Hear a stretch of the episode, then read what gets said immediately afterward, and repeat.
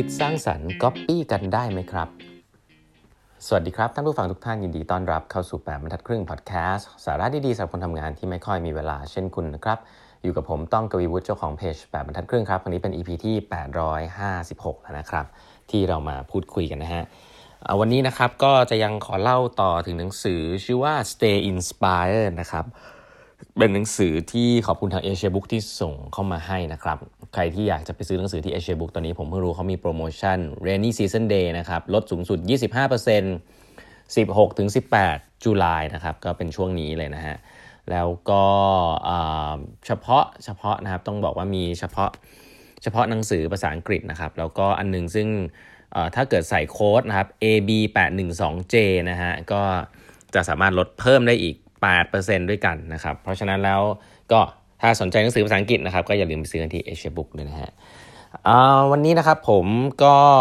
ขอเล่าต่อนะครับใครแล้วเนี่ยเล่าไปถึงเรื่องของของความ curiosity อะไรแบบนี้แล้วนะฮะว่าเราอยากเป็นคนที่มีความคิดสร้างสรรค์เนี่ยสำคัญมากเลยนะครับ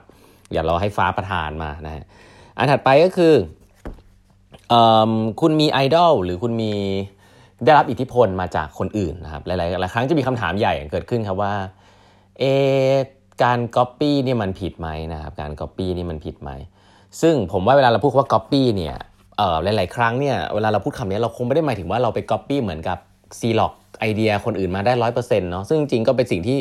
แม้ว่าอยากทำก็ไม่ได้ว่าทำได้ง่าย เอางี้ก่อนละกันนะครับเพราะฉะนั้นหลาย ๆ ครั้งเวลาพูดคาว่า Copy เนี่ยคือเป็นการเห็นไอเดียคนอื่นแล้วเอามาเอามาตั้งต้นแล้วก็เอามาต่อยอดอะไรแบบนี้เขาบอกว่าจริง ๆ แล้วพอไปพูดคุยกับคนที่อยู่ในวงการครีเอทีฟนะครับที่ success มากมายเนี่ย เขาบอกนะครับว่าการ Copy เนี่ยจริง ๆ แล้ว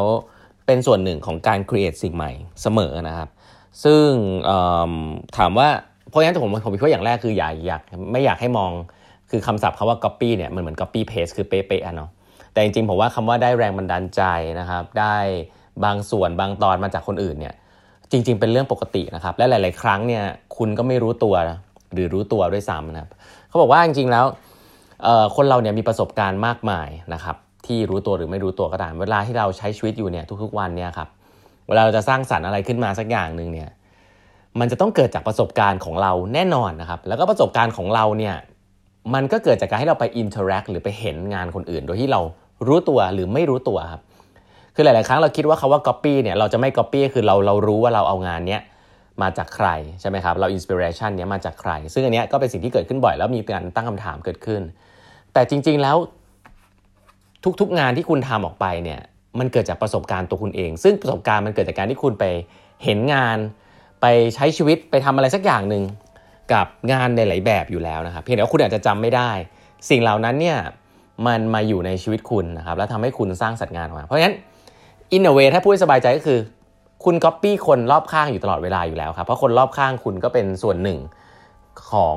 ตัวคุณเองมาโดยตลอดนะพูดแล้วงงแบบไม่แน่ใจนะ แต่เอาง่ายๆคือว่าตัวคุณก็เป็นผลผลิตรวมของคนอื่นๆ อยู่แล้วแหละที่ผ่านเข้ามาในชีวิตคุณ เพราะฉะนั้นแล้วการที่คุณทำงานอะไรออกมาสักอย่างเนี่ยคุณจะพูดว่าโอ้โห มัน unique มากๆเนี่ยจริงๆก็เป็นคำพูดที่ผิดเหมือนกันครับ เพราะว่าจริงๆแล้ว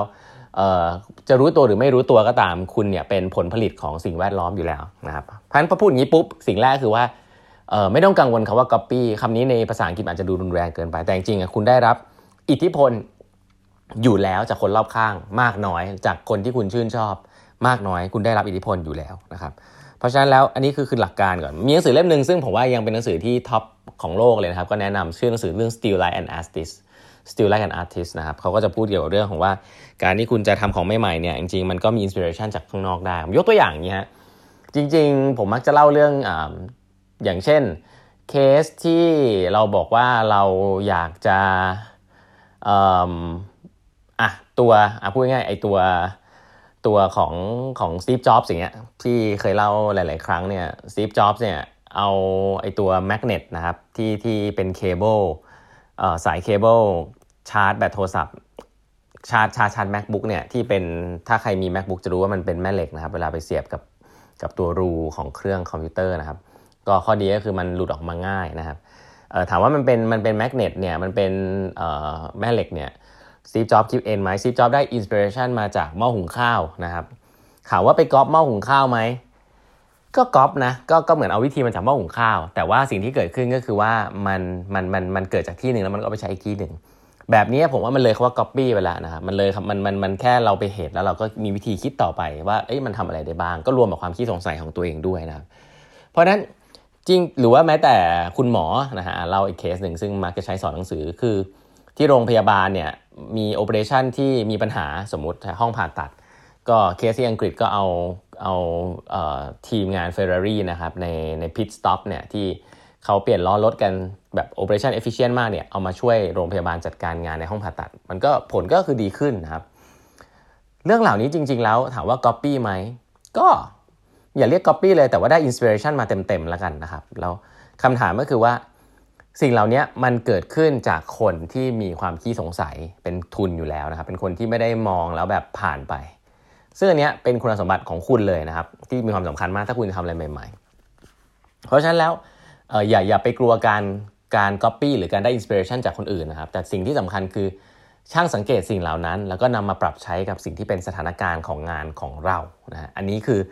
เป็นวิธีการที่ต้องบอกไม่ผิดนะครับเป็นวิธีการที่ใช้กันอยู่แล้วนะครับจะรู้ตัวหรือไม่รู้ตัวย้ำอีกทีหนึ่งคุณก็ใช้สิ่งนี้อยู่ตลอดเวลาอยู่แล้วนะฮะเวลาเราพูด copy เราไม่ได้พูดถึงการ copy and control C control V นะฮะ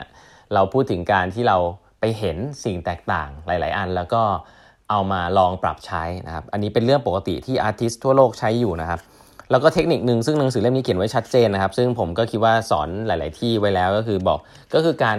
การ cross pollinate นะครับการผสมเกสรดอกไม้ ซึ่งตะกี้สิ่งตัวอย่างที่เล่าให้ฟังตะกี้ก็คือสิ่งนั้นเลยนะครับ การเอาของ2สสิ่งที่มันดูเหมือนจะไม่เกี่ยวข้องกันเนี่ยเอามารวมกันบางทีมันก็เป็นของใหม่ ๆ ได้นะครับโพสติดโน้ตนะครับมีกาวเกิดขึ้นจากกาวที่ติดอะไรก็ไม่ค่อยได้ครับ ติดแล้วก็ติดไม่ค่อยแน่นเอามาแปะใส่กระดาษโน้ตนะครับกลายเป็นโพสติดโน้ต กลายว่าคนชอบใช้มากเลยนะครับ แปะแล้วก็ฉีกง่ายแปะได้ครั้งเดียว 2 ครั้งก็กาวก็หายไป ไม่ไม่เลอะเทอะนะครับ